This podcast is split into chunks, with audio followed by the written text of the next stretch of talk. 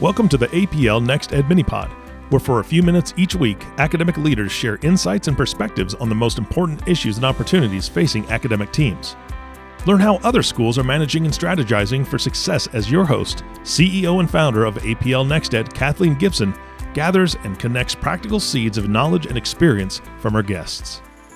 Hello, and welcome to this week's APL Minipod. Today, I'm joined by an extraordinary leader and patient leader in higher education who has spent most of her entire career in higher education leadership. Dr. Sciame-Giesecke has been the chancellor of Indiana University's regional campus at Indiana University Kokomo since 2014. This spring, Dr. Sciame-Giesecke was named interim executive vice president of university academic affairs. She is a professor of communication arts at Indiana University Kokomo, and I know her because of her role as the presidential sponsor of the ACE Women's Network of Indiana. So, welcome to Dr. Sciame Shami Gazeki, and thank you for being here. Well, you're welcome and and i'm so glad to be here. And boy do i have a tough name or what right? So it is just that. And uh, in fact my students when they would look at it would go oh my gosh and then i say just call me dr sue. So that's how we got started. So dr sue today right? For dr sure. sue dr yeah. sue thank you. I appreciate that. So you and i could talk for hours and hours about all matters of things related to higher education leadership and issues in higher education but the goal of this uh, mini podcast is to hear from leaders on one particular topic.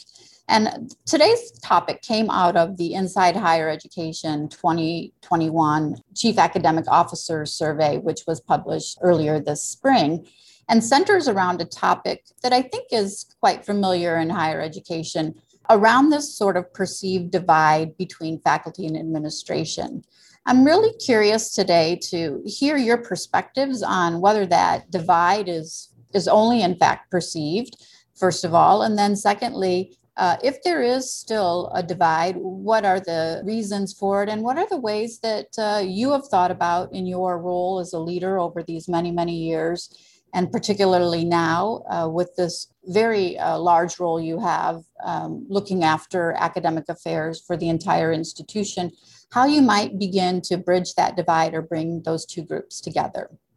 Well, it's a great question. And I do believe the divide is still there, and it's very unfortunate. I, I don't know really how it has arisen throughout history, but there has always been a you know if you move into administration you're you're moving over to the dark side. That's what people say. So when i became a dean uh, you know folks said whoa you're moving over to the dark side. And i was like what? I'm still the same person right? How could that be? How could i be any different?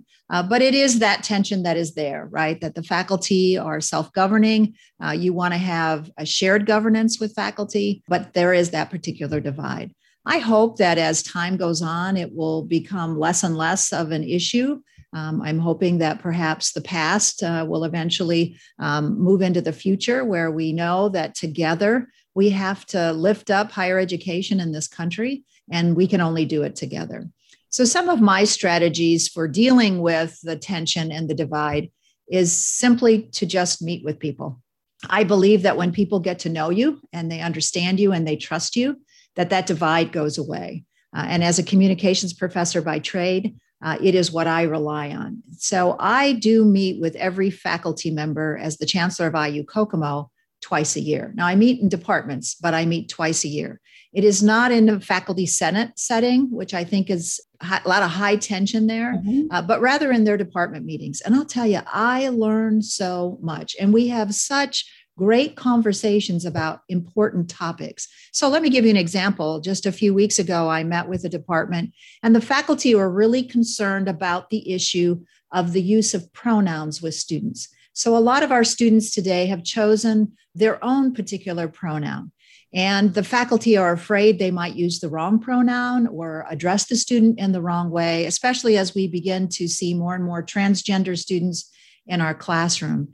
And so we just had this wonderful conversation. I brought my faculty uh, diversity liaison with me. And you know what she said? She said, Hey, when you make a mistake, what do you do? You just say, Hey, I'm sorry. help me understand how I could do this better. So that conversation was so rich and wonderful. There was no tension, no divide. We're all on the same page. We want our students to feel included and um, we want them to be successful. So, so that's one of the strategies I've used is just to talk to people one on one and to try to remove that tension uh, that exists there.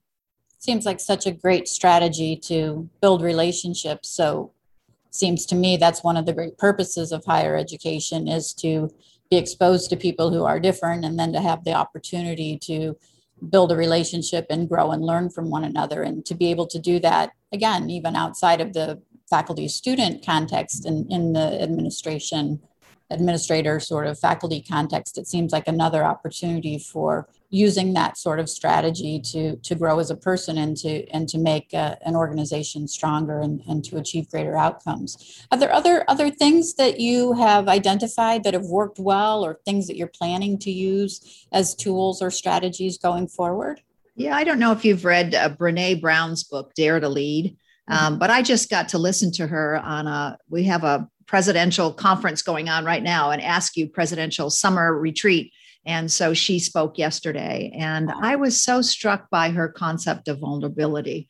And I think as I move into this new role and I will be working with the faculty across the whole Indiana University system, I'm not afraid to be vulnerable. Uh, I don't think I ever have been. Um, but she reinforced for me and reaffirmed for me the importance of being vulnerable with others. And um, that doesn't necessarily mean that you you know self-disclose all over the place or um, you know that you share things that you shouldn't share but rather just to be who you are right? And to be honest and to be transparent. And i have tried to do that in my career. I don't know that i'm always perfect but i certainly ask people to challenge me when i'm not. And I do that a lot. As a communications professor and a former debater in college. I always say, hey, challenge me right? Help me be able to communicate with you in better ways uh, so that we can have some understanding. Uh, as those in communication field know, uh, we may never agree, right? We may never come to agreement, but if we can at least come to an understanding, I get where you're coming from, and you hopefully understand where I'm coming from, and what is the common ground? What could we take a first step with? Um, and so I really appreciate it, and I encourage uh, your audience to read her book uh, Dare to Lead, and to think about vulnerability as a leader. Um, and I think if you do and you feel comfortable with it, I think it would help in this situation, especially. Yeah, I think it's a great concept. I wonder, um, just as a little hiatus off topic, do you think it's more difficult for women in leadership to be comfortable being vulnerable because of perceptions that we have that we may be perceived as weak or Sure. And she talks about that in the book, doesn't she? That, you know, vulnerability is not weakness, right? Um, but of course, that is something that could be attributed to a female versus a male. And I would say on the other side, it may be difficult for men to be vulnerable because that is not something that has been common to them, right? Um, so we're both kind of in a tough situation. But I think if we can talk about it and if we can share, so I do, I'm very open with people that I meet with. And so I'm going to be a little vulnerable here. I'm going to share what I'm really thinking here. I hope that's okay with you. And I think they appreciate it. I think it helps establish better trust. Um, that I'm willing to be honest and truthful. And there are many times when people say, you know what, I don't believe you. I don't think that you're uh, you're telling us the truth. And I said, I don't know what else to do except to be me and to share honestly what I'm thinking about. Mm-hmm, mm-hmm. Two great, great pieces of very specific sorts of counsel or advice for for helping to navigate bridging this gap. Uh, are there other thoughts or considerations sure. or tools or uh, things that you've tried that ha- have worked well? Well, I think that, you know, I, obviously, I think people matter, right? So I, I, invest a lot in relationship building. And then I think culture matters. And so I have spent a tremendous amount of time on the Kokomo campus building a culture together with the folks that I uh, get the privilege of working with every day. Um, I again, I would recommend another text, and it's "Diagnosing and Changing Organizational Culture" by Kim Cameron and Robert Quinn. They give you this. Um, tool that you can use to assess your culture. So that's what we did here at IU Kokomo. We assessed our culture. Um, and then we decided that there were parts of it that we didn't like um, and that there were parts of it we wanted to change. And so we got to work about four or five years ago. And that has served us so well during the pandemic uh, to have this very rich culture that we all had agreed upon and that we all were invested in. And I believe that that helps too, right? So if you, our culture is one of um, caring. Uh, we think of ourselves as a family here. We are a small campus, 3,300 students strong, but we also see ourselves as innovators. And so, with those two pieces together, we've been able to move forward. And I remind people of that. You know, what's wrong with our culture? Uh, what's happening in our culture if we're not having great conversations, if we don't trust each other anymore? Because that's what we decided we wanted to be and what we decided we wanted to do. And we've had problems. Don't get you know we're not perfect all you know, families I, do yeah all families do right i'll give you a, another great example i had a couple of young female faculty members who came to me and said, I'm leaving uh, because of the climate in my department. I was devastated. Here I am, a female leader of a campus, and I have two young female faculty members who are not tenured, who are not feeling comfortable. And it truly was a communication issue within the department. There were people who had said things and didn't realize what they meant to them, right? How they interpreted it and their perception. And unfortunately, they came to me too late. They had already made plans to move on. So, what did I do? I immediately went to our faculty and our staff and I said, wow, this has happened to us. Let's go back. Let's look at our culture. How did this happen? They should not have had to come to me right? They should not have had to come to the top of the organizational chart. So we've been working on that. I'll be very honest with you about how do we find other outlets for people uh, to share their concerns and to let us know when the culture isn't working. So culture matters too. And I don't know, I'm, I'm moving into a very, very large organization, right? I'm going to be responsible for all the campuses of Indiana University um, from an academic viewpoint. And so I'm going to have to think about that from a cultural perspective, but I am going to talk about it and I am going to try to move forward with it because I think those two things, people matter and culture matter, has served me well. And I think it will continue to serve me well. Yeah, I mean, it really strikes me so much of what you're saying relates to even the broader sort of divide we're experiencing in our country, which is mm-hmm. really a lack of communication, a lack of understanding, a lack of trust, sometimes a lack of transparency you know, it seems as I know that this sort of divide has existed for a long time in higher education and in all sorts of other contexts as well.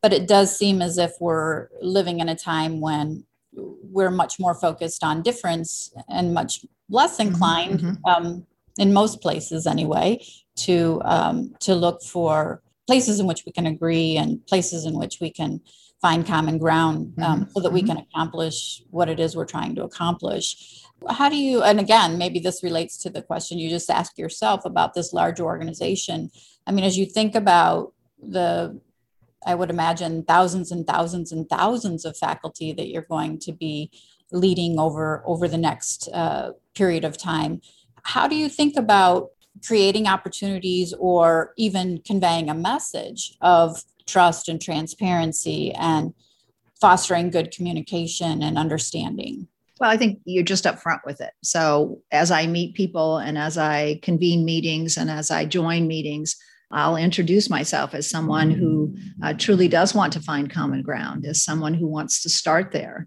and um, ask for their opinion of how, how can we do this together? What would be some strategies that we could use? The one thing that I had to learn through the years was that people see the role, um, they don't always see the person. And so on this campus, I do know that people don't always tell me the truth. They tell me what they think I want to hear. And I have to I have to push them. I have to um, nudge them a little bit to say, it all can't be good. so mm-hmm. I know what you're telling me, but it all can't be good. Um, so please be honest with me. And then I do understand that there are different levels within the organization where people say, there is no way I'm going to tell her the truth, right? Um, so then I give them other outlets, all right? Um, so maybe what you want to do, so a lot of times I'll go into a meeting and nobody will speak, and I'll say, okay, I get it. Maybe it's because I'm the chancellor of Indiana University Kokomo. So, how about if you guys get together after I leave and you jot down some things that you really think I need to know? Because I tell them all the time, I don't know what I don't know. Um, and I need to know, right, in order to be able to respond. It's like these young two female faculty members. I didn't mm. know what I didn't know. Uh, right. I needed to know, right, uh, in order for me to respond. So I go in with being very vulnerable. Um, I start with that and I just say, This is who I am. This is where I come from. I want to work with everybody together. I want us to accomplish good things. Help me help me um, be able to do that work. And what is it that I need to know? What strategies should I be using with the faculty that will enable us to get further down the path than where we are currently today. And that has served me well in all my career. I'm not going to change my path. I know I'm going to learn a lot. And that's what's so exciting about this next year. Well, and the impact that you're going to be able to have to bring all that you've learned and the culture that you've built uh, at Indiana University Kokomo to you know to a broader audience. I think you know that's a really cool thing. What sort of role or responsibility do you think that faculty have in bridging this divide? I mean, we've talked a lot about the things that administrators need to do.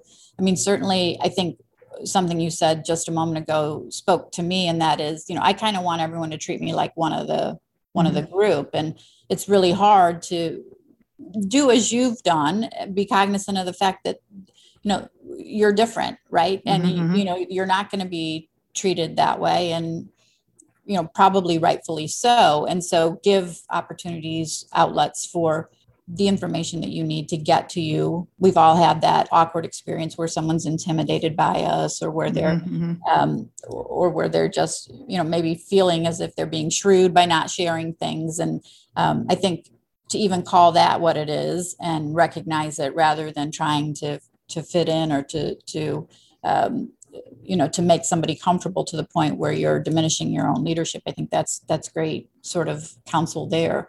Um, but I'm, I'm thinking about the faculty themselves. Um, you started as faculty i started as faculty mm-hmm, once mm-hmm. upon a time. What can faculty do to bridge the divide? Because i think you're right. The ultimate goal is all of us especially in this time need to bring higher education up and and really need to have the students as their as their primary focus and and what the students can attain in terms of knowledge and skills as their first focus what sort of responsibilities or what could faculty be thinking of well, I think they need to communicate in the same way. And l- let me just say right off the top that there are so many faculty who do not see the divide, right? And so they are about their work, they're about their students, and they want to work um, collaboratively. There is still some, right, that see that divide and keep pushing it forward. I'm very blessed right now. of a group of faculty senate officers who see it as, come on, Sue, let's get going and what can we do together? Um, and just wonderful um, collaborators and colleagues that I get to work with.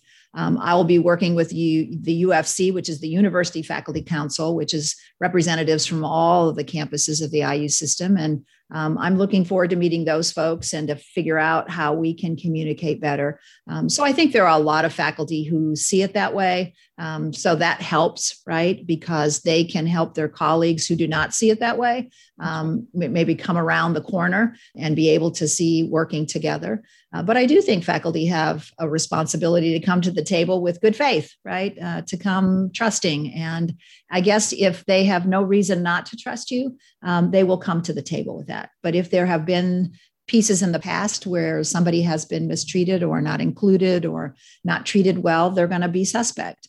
Um, and sometimes people hang on to the past for a long, long time. And so a lot of times you have to figure out their story, uh, ask them about their story. I always, I start with, tell me your story. Mm-hmm. Who are you? Where do you come from? Uh, what are your experiences? Uh, because we know in communication, if the sender uh, can understand the receiver, wow, that's going to help so much more in that communication interaction. And so, you know, you can start with so, what are going to be some of our uh, blockades here? What are some of the issues that have been sitting around for a while that we haven't really been able to resolve? Let's get them out on the table. Let's understand them. Um, let's hear about the past. Um, so, on both sides, we have responsibilities. Um, but I, I always believe that it is um, the administrator role because of what you do and, and because of some of the uh, I don't want to say power, but some of the situation that you have, you know, the ability that you have to tenure or promote or, you know, provide um, raises and those kinds of things, that you do have a, a sense of power or uh, that kind of thing. So it's up to you to get it started, I think. Um, I, I really do believe that you're the one who needs to initiate those conversations and help people get through those conversations and give them the outlets they need to be honest and to talk about those things and give people time. I just give them time. What about the sort of practical considerations, I guess, for staying connected to faculty? I mean, certainly when you're in physical proximity, which all of us have, mm-hmm. you know, maybe not had that in, in the way that we had in the past. when you're there seems to be cultural alignment, maybe a clear understanding of mission and so forth, it seems like it's easier to move forward mm-hmm. as a mm-hmm. group and you have less of these sorts of divisions. Are there practical sorts of considerations around efforts to sort of bring everybody together? Are there regular communications that need to happen? Is it, you talked about individual meetings, but does it go even deeper than that or broader than that, maybe as it relates to communication, as it relates to a peek into a strategy, a peek into budgets, a peek into other sorts of areas that may seem sort of black box-ish to folks and may make that trust and transparency a little more challenging? Well, you can't communicate enough. Um, you have to continue to communicate. Um, you know, in the literature, it says you need to communicate the same message 10 times, 10 different ways before people will hear it or see it or understand it in ways. And, and that is always a challenge, and it always will be a challenge for every leader. People will always say, uh, you're not communicating enough. I mean, that's just something that I have learned through the years that you have got to continue to try to communicate as much as you can uh, in as different different ways that you can. To listen when people say that you're still not reaching them. You know, the other day, um, uh, an employee called me on the phone and said, "Hey, Chancellor, I just want to share with you that you said something that hurt me." And I said, "Oh my gosh, what did I say?" You know, and she had just totally misperceived what I was what I had said. And so we cleared it up, right? You know, uh, what I said is not what she heard in any way shape or form. It wasn't anything uh, major, you know, it was just a basically it was I said, "Oh, I'm just so excited about all of us coming back together on campus on August 2nd because that's the day we're all coming back." And she said, "But but we've been here. Some of us have oh, been here. Oh. And I said, I know we've all been here. I said, but what I meant was all of us together full time coming back, right? But I didn't put all those words in there. Um, and so she just heard it differently. Mm-hmm. And so we had to, you know, really clean that up. And uh, so you can never communicate enough. You've got to always be willing to uh, take uh, constructive criticism about what you could do better. Um, you got to have a lot of different channels. So, newsletters, emails, text messages, face to face, all of that's going to be important. And you got to have some staff with you when you, you know the organization gets bigger. You've got to have people that help you. Uh, during the pandemic i tried to communicate every day at first because uh, we all just left right in such a hurry just packed our stuff and ah we left campus. So tried to communicate uh, via email very text. I got onto videos. Um, you know i had Zoom meetings with everybody that I could possibly meet with just to see how they were doing, all that kind of stuff. You just will always find that you're just not doing it enough. Mm-hmm. And you mm-hmm. just got to keep working at it. There's just no other way around it. You talked about vulnerability, but I'm also hearing a lot of uh, humility, right? Mm-hmm. Um, you know, as you're leading. So, you know, instead of being defensive or deflective, and because I'm sure you were there all the time, right? Right, so, right. I was. So yeah. somebody's yeah. coming and saying, you know, I'm they have yeah. their feathers ruffled because of you know you could very easily kind of you know but mm-hmm. to um to put yourself in their shoes to be empathetic but also to be willing to be humble and to say let me step back and listen and that's huge and when you think of relationships and how things can evolve and expand and move out of what was a misunderstanding you know it's really important to i'm sure to have that perspective and you know, in all of your relationship, but particularly in leadership. And where we have uh, uh, many leaders who could, I think, take some advice there from from you related to not only vulnerability but humility and, and willing to sort of look at yourself and put yourself in in the other person's shoes. Yeah, I, I just think I view it as um, you know you got to lift people up uh, you have to serve uh, others um, you're not here about yourself. So if you don't have some thick skin and if you're if you're focused on yourself you're not going to make it right? It's it's really i'm here to lift this organization up as best i possibly can. And and lifting it up means lifting up people right? And knowing their stories and and understanding where they're at and they just view the institution and work so very differently than I do because I sit in a different position than they do. So, um, yeah, you cannot get defensive about it. They, they don't mean to attack you. They're not trying to say that what they're trying to say is something else. And so that's where you have to dig, right? So, what was she really trying to say? Well, I don't feel appreciated right now, is what I kind of heard her say, right? So, uh, although we tried a lot of different things through the pandemic, you know, providing people with you know things to do and to get to know each other online and you know come to campus and get some free lunch and those kinds of things.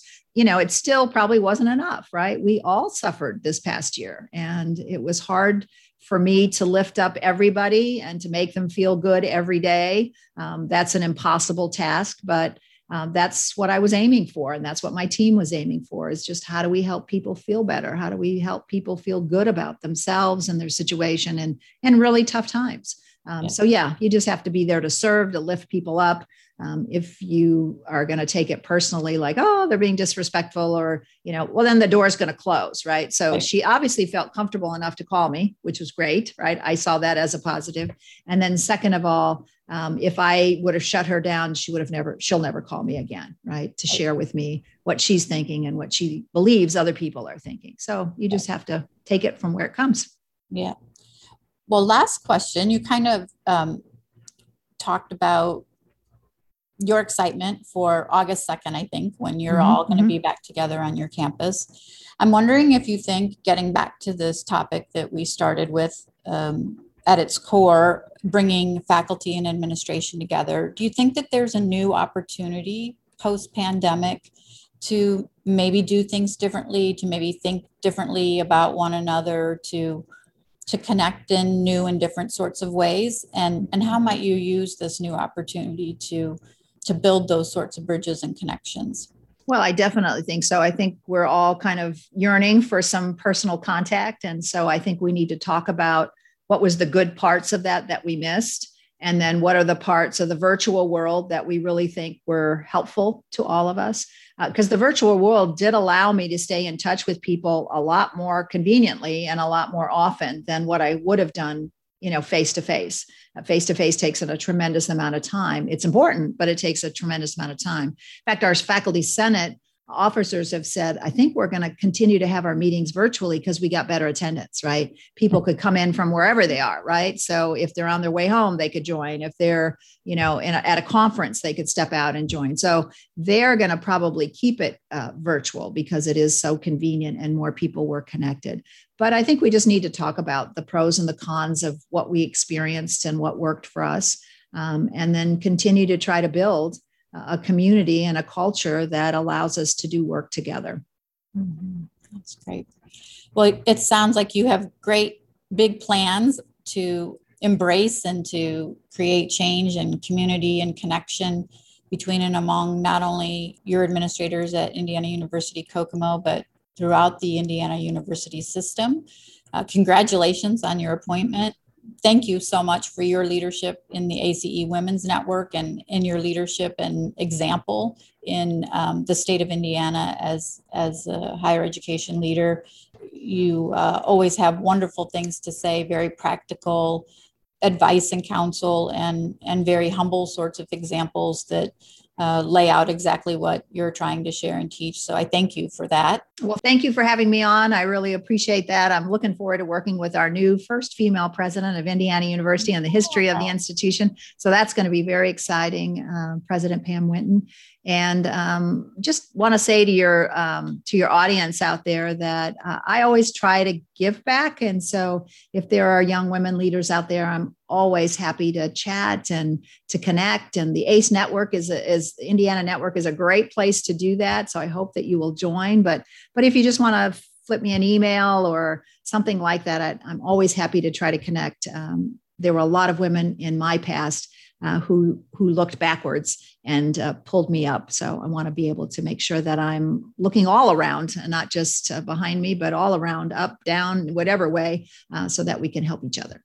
Well, that's very that's very gracious of you. Thank you, and, and we're grateful for the women who who looked back because uh, you, are a great resource and a great uh, strength and a great model for all of us in the state. So thank you so much. We appreciate your time mm-hmm. today. Uh, you can find more information about Sue on our program notes. And uh, we thank you for joining us today. Bye bye. We hope you enjoyed this episode. Thank you to today's guest, and thank you to you, our listeners. You can find out more about our guest in the show notes. We hope the APL Next Ed Minipod is a helpful resource to you and your teams. Please be sure to subscribe to this podcast and share it with your colleagues. The APL Next Ed Minipod is brought to you by APL Next Ed, the leading academic operations platform helping academic teams connect and collaborate in one place.